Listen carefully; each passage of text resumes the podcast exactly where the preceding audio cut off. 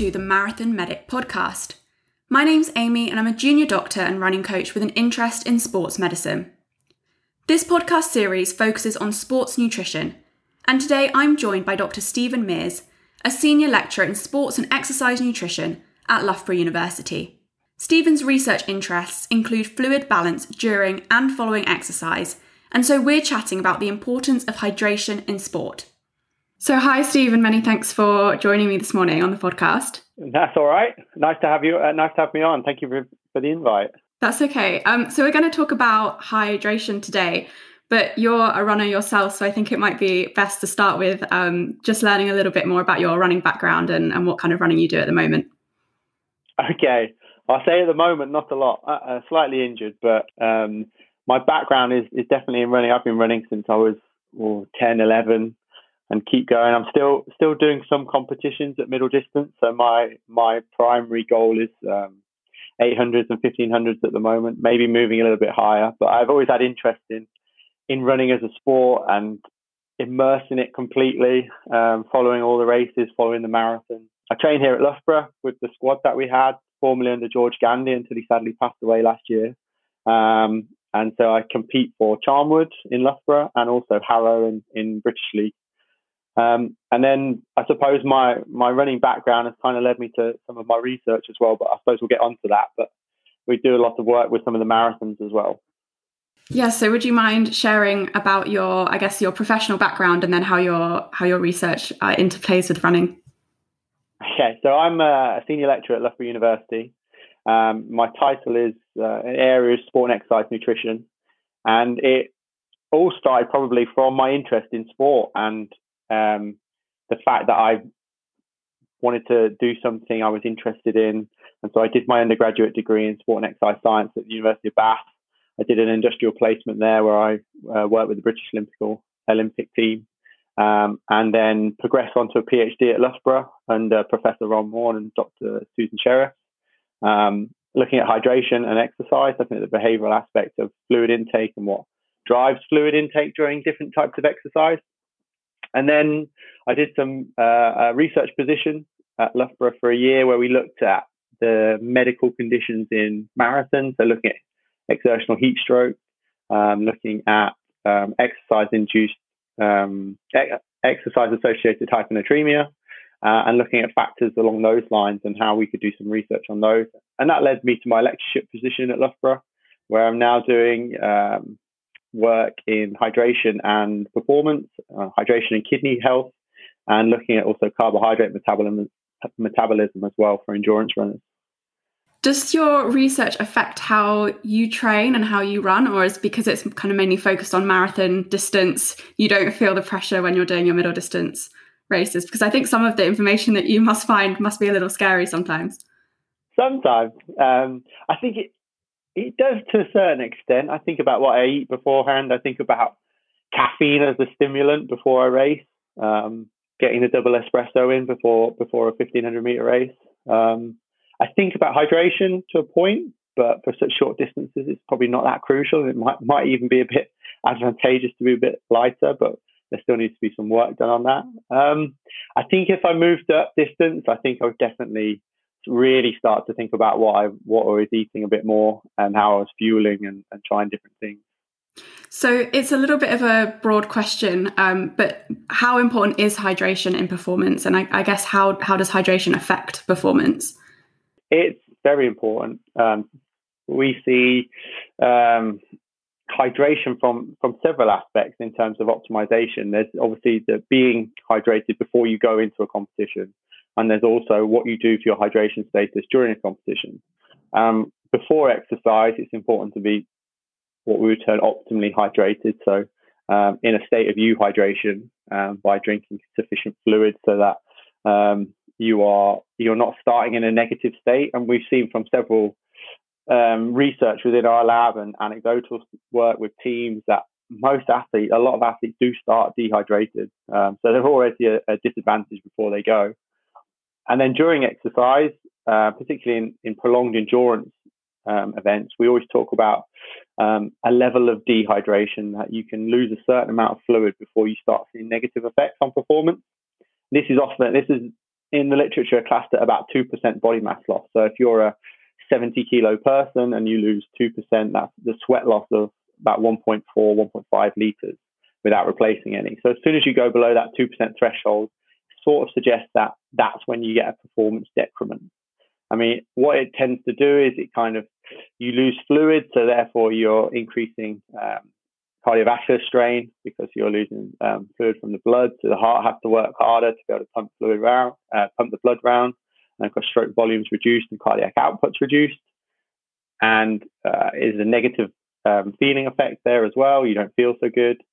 And so we try and prevent this 2% body mass loss. Um, but there is some suggestion that it depends on the sport as well. So for runners, it's obviously advantageous to be lighter. So it may be that you are 3% dehydrated uh, and therefore a little bit lighter, but you've got the more negative aspect of being dehydrated, but it kind of offsets with the being lighter and carrying less body mass around the course. So we're yet to find the optimal sort of level and whether 2% applies across all modes. Definitely in cycling, we see it. We've done some really cool work where we've blinded people to whether they're dehydrated or not. So we've done a study. Typically, when when you do a dehydration study and you you dehydrate a subject, they know that they're being dehydrated. You can't really hide it. So there's that um, perceptual effect. So we call it a nocebo effect, where you perceive there to be a negative effect of being dehydrated. It's not particularly pleasant to be dehydrated to go through that process. So that might have an effect on how you perform. But we did some interesting work where we blinded them. So we put a nasogastric tube down their throat and told them, well, we didn't tell them how much fluid was going in. So we were able to manipulate how much fluid was going into them. And so they didn't know they were dehydrated. And we still saw the negative effects on performance. So yeah, it, it's there's a there's a threshold of about two percent, and and once we go past that, then we start to see performance decrement. I suppose, kind of on the on the similar vein of, of that study that you just mentioned, do people start to notice when they are becoming dehydrated? Because obviously we don't know when we're two percent dehydrated, for example. But other than kind of feeling thirsty, are there other effects that we notice? Thirst is the big one, um, but thirst is a, a notoriously sort of poor indicator. It's a difficult one to kind of utilize effectively because if you feel thirsty and you have a drink um, you say that the, the thirst goes pretty quickly, um, yet you still are dehydrated. You, you can satiate it with a, a, couple of milliliters of fluid. You'll probably start to feel a slightly warmer, which you do during exercise anyway, but thirst is, is kind of the, the, the first sign, and that's normally about 1%. Um, we start to see that kick in. And I think there's been quite a big drive, uh, especially around marathons and drinking to thirst, uh, because of risks of, as you mentioned earlier, exercise induced hyponatremia. So, would you mind just explaining firstly what that is? So, exercise associated hy- hyponatremia is when you drink, um, uh, it's caused when you drink too much fluid. So, you dilute the sodium um, concentration in the blood uh, and that draws water into the into the cells and cause them, causes them to expand uh, and can cause um, uh, brain edemas uh, and can be fatal in, in extreme circumstances. So if we drink a very hypertonic solution like water or even sports drinks to a certain extent, and we drink lots of it, we're taking in this very low sodium or no sodium in case of water fluid, which then goes into the blood, is absorbed into the blood, and the sodium con- concentration that would be in the blood is now um, infused with a lot more fluid and therefore dilutes, and therefore we end up with um, a sodium concentration that is a lot lower than what we physiologically would like. Uh, so typically, sodium concentration in the blood is around is around 135 to 145 millimoles per liter. When we dehydrate, this goes up, and when we overconsume fluid, it goes down uh, and anything sort of below when it starts dropping below 135, 125, um, it can get quite dangerous. Uh, and there's these cases of individuals that are down at just over 100 or just around the 100 mark when real serious consequences. Um, so it can be really, really dangerous. And it usually occurs when participants drink way, way too much fluid. And this can be a problem in the marathon. If they're out for a long time and they think they've lost lots fluid and they see a drink station every mile, they think, well, I've got to, got to rehydrate. And so they take on lots of water, some sports drink as well. And in the end, they end up suffering. Are there any other risks associated with drinking too much water, or is that the main problem that can occur? And obviously, that, that is quite rare in the context of, of marathons, but it's probably the most serious one that we're aware of.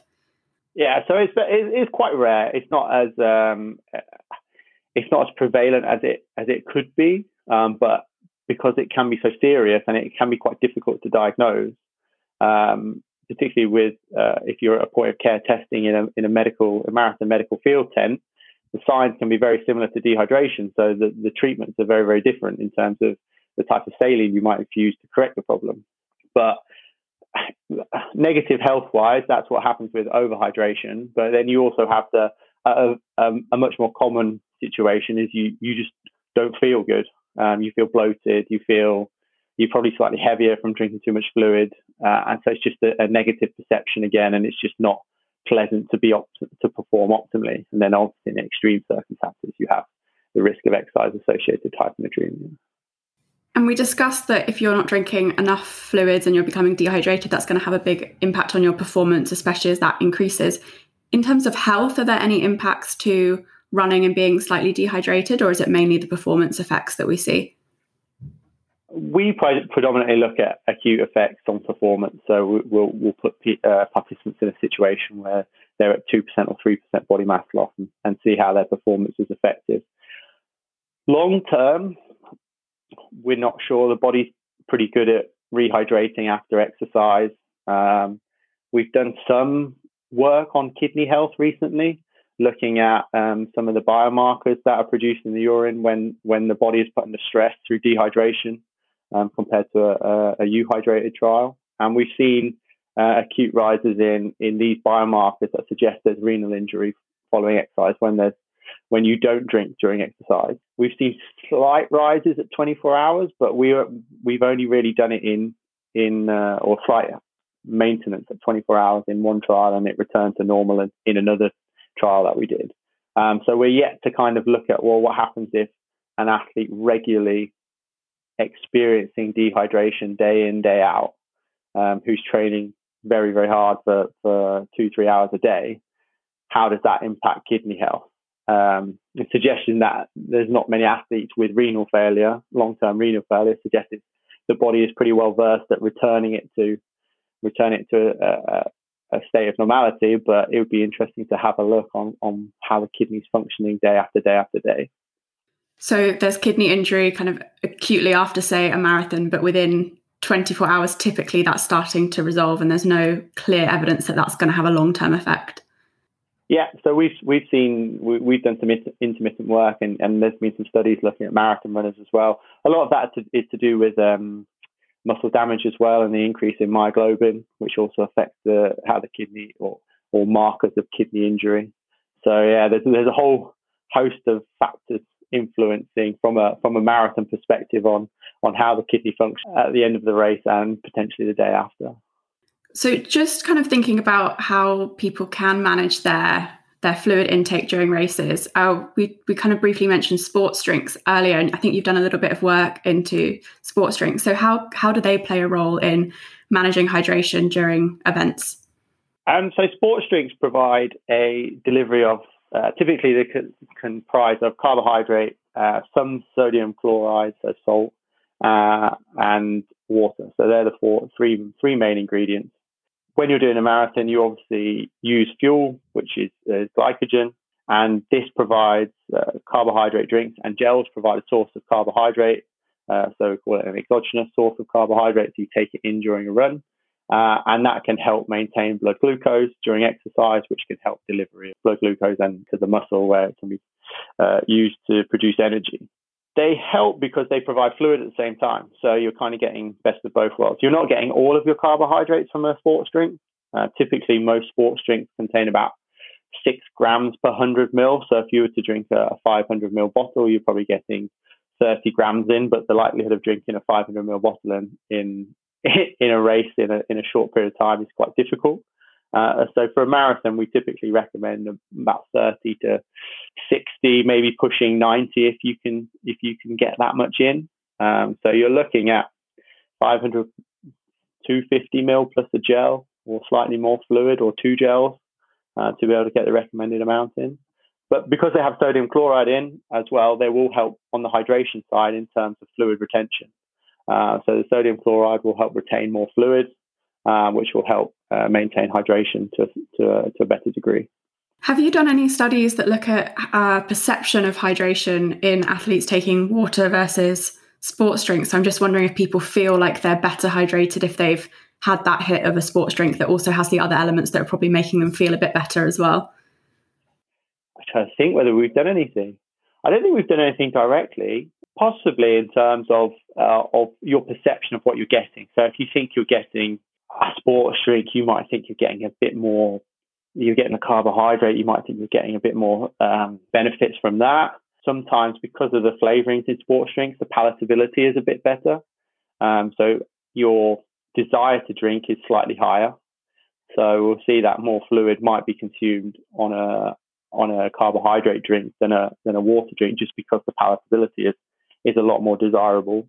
Anecdotally, yes, they probably would prefer it. But you've also got salt in there as well, so increased salt appetite during exercise. So even though it's very, very low uh, compared to what you perhaps need, um, it, it will be, yeah, probably slightly more desirable. And the other drink that often we're uh, athletes are having, I particularly have it after a race, is, is caffeine. So I always want a coffee after I've I've ran. Um, probably not the best recovery drink, but it's it's my go-to. How does caffeine affect our hydration? I suppose before, in that lots of people take a caffeine either supplement or, or coffee before a race, and then afterwards, in terms of rehydrating ourselves, um, what what is the role of caffeine? So caffeine was always thought to be a diuretic, and it is to a certain it is a little bit, but there's been some work recently, um, a review I think um, by Sophie Killer and Asker Jeukendrup, where they looked at caffeine as a diuretic and, and didn't see too much difference. It might have been in that review, or it might have been the work by Asker Jeukendrup's group in Birmingham with um, a couple of other researchers looked at and, and didn't see it as a diuretic. In terms of hydration, it's obviously fluid, so it's good going in you obviously beforehand get the benefits of, of the caffeine if you take it in the right dose and the right timing beforehand. And then afterwards, there's a, a rehydration, I suppose it it depends on on the composition of it. If it's an americano and it's it's water, you're getting water in. If it's a, a latte and you're getting quite a high milk content in your in your coffee, then it's it's a perfect recovery agent. Um, you've got the, the you've got the milk, which is which is perfectly designed as nature's sports drink for recovery. So the protein and and the carbohydrates in the milk will be will be perfect for afterwards. I'm unfortunately, I'm Americano, so maybe I need to just switch it up to latte.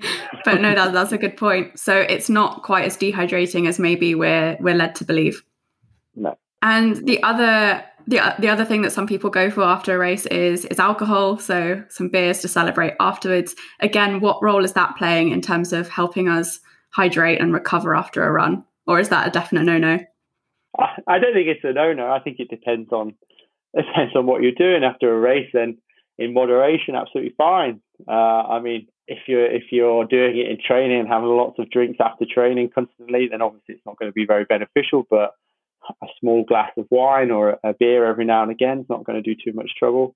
It's probably it's probably not the best rehydration drink, but then if you've just done your marathon, what do you need to be re- rehydrated for? Rehydrated for afterwards? You've, you've done your race. You've got you can spend the next six weeks recovering while you think about whether you're going to enter the next one or not. Um, so I think it's uh, I think it's absolutely fine afterwards. It's it's that social side aspect of it as well, and, and the psychological side of being relaxed and having a drink and and, and yeah, and enjoying yourself afterwards.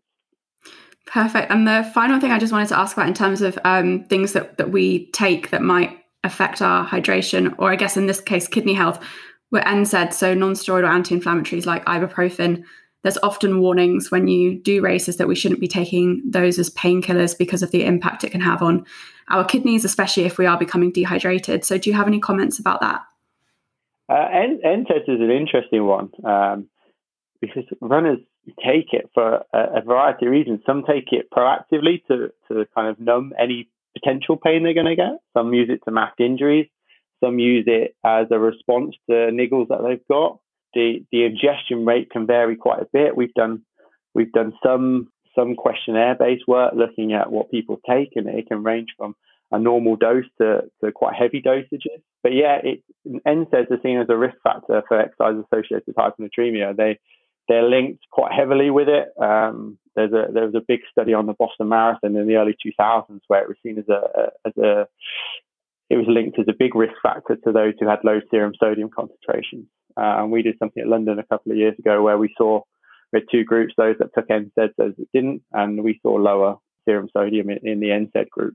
Um, it has a downstream effect, so it, it, affects prostaglandin production, which can affect kidney injury. So we we see it from that aspect that it can be even on an acute dose. So an over the counter, I think we took 400 milligrams um, just before a run with steady fluid intake. So we took on equal to sweat rates, and we saw a, a decrease in prostaglandin um, even after that single dose, which has then a, an effect on how the kidney functions. Um, and if the kidney's not functioning well, and there's a combination of increased fluid intake alongside that, then yes, there, there is an increased risk of exercise associated hyponatremia. So really, we should try try to avoid that and maybe stick with things like paracetamol that we know are going to have less impact. I think so. I think as the medic, you you know, yeah, how, how the paracetamol and the NSAIDs are, impact together. I think it's not being over over reliant on them and and knowing that it can potentially cause problems, particularly if you're taking uh, large amounts of NSAIDs. Yeah, I suppose it goes down to why you're taking them anyway, because you probably shouldn't be racing if you're relying on taking any painkillers at all. Um, you're probably not in the best shape to be running, a, particularly a long distance race. So maybe that's the answer. Yeah, no. Um, if yeah, if you are relying on them, then you're probably uh, probably should take a break. It's hard, isn't it? If you if you if you've mm-hmm. got that place in London Marathon and you've taken 15 years in the ballot and you've trained for six months, it's uh, it's a very difficult decision to say, oh, bit of a niggle, but if I have this, then yeah, difficult. And just in terms of, of marathon and, and training for all, all, all these months and then getting to race day, how important do you think it is to have a hydration plan and actually know exactly what you're going to drink and when and how much? Because I don't think many people truly do that. It's def- definitely the nutrition that we think about more than the hydration element, I would imagine. I think it's important, but it's very, very difficult. Um, I mean, we take two strategies. We, we kind of take a drink to thirst where you, you drink whenever you feel thirsty, which has its problems in a race where, where drinks are at certain points. So, what happens if you feel thirsty in between? Sometimes thirst works uh, and you drink enough to prevent a 2% body mass loss. Sometimes thirst doesn't work and you don't drink enough. Sometimes thirst doesn't work and you drink too much because you're, you're not having problems with it. And the other one is to have a pre planned approach where you drink enough fluid to prevent a 2% body mass loss but not so much fluid that you gain weight. So that, that's in the in the American College of Sports Medicine recommendations for fluid intake. But that is all dependent on your sweat rate, knowing your sweat rate and understanding your sweat rate. And if you take London, for example, um, most people will train from Christmas time up to April. So they're training all through single digit temperatures and they come to London uh, and they've practiced and they've done their long run and they've simulated their, their um, hydration strategy, worked out that they sweat, say, a litre an hour. So they need to replace so much fluid. And then they get to London and like it was three years ago, it's 23 degrees. and all of a sudden, they're sweating twice as much and their hydration plan is all over the place. And so it's about being quite flexible. Conversely, if they've done Boston Marathon, they trained for Boston Marathon, it was freezing. It was zero degrees. And they needed raincoats and uh, three layers and gloves and hats that year. So a week apart, Monday was Boston Marathon and it was freezing. And um, the following Sunday was London and it was 23 degrees. Yet you would have trained in the same conditions throughout the year to go and do these two different races. And yet neither one would have been supported by your hydration plan. so I think it's about being flexible. I'm not seeing a drink station and going, I have to have a drink. Knowing when you feel bloated and know when to stop, and knowing that to get a balance of carbohydrates and fluids on board as well. Very difficult. yeah, and I think when you when you're doing a race, there's so many elements to think about that you know putting all your effort into one aspect of it can be quite challenging when you're trying to practice all these these other parts of it as well yeah um, very difficult perfect. That was really interesting. Thank you so much. Are there any final comments you wanted to to make or or points that we haven't discussed that you think would be important? No, i think that's about everything. And if people want to find any of your work or find out a bit more about you is there anywhere that um, i can direct them to? Yeah, so you can uh, search on the Loughborough University website, and if you search for my name, uh, Stephen Mears, you'll find uh, my profile on there. And then sometimes I, I use Twitter. Uh, I mainly use it for getting resources, but I do have a Twitter Twitter handle which is at Steve underscore Mears. Uh, sometimes I put stuff up. I'll put some of our work up when we release it, and so it goes on there. Great, thank you so much. No problem. Thank you for having me. Thank you to Steve for joining me, and as he mentioned, you can find him on Twitter by searching Steve underscore Mears. I'll be back for a few more nutrition episodes, and you can keep up to date by finding me on Instagram at Marathon Medic or by visiting marathonmedic.com. Thanks for listening.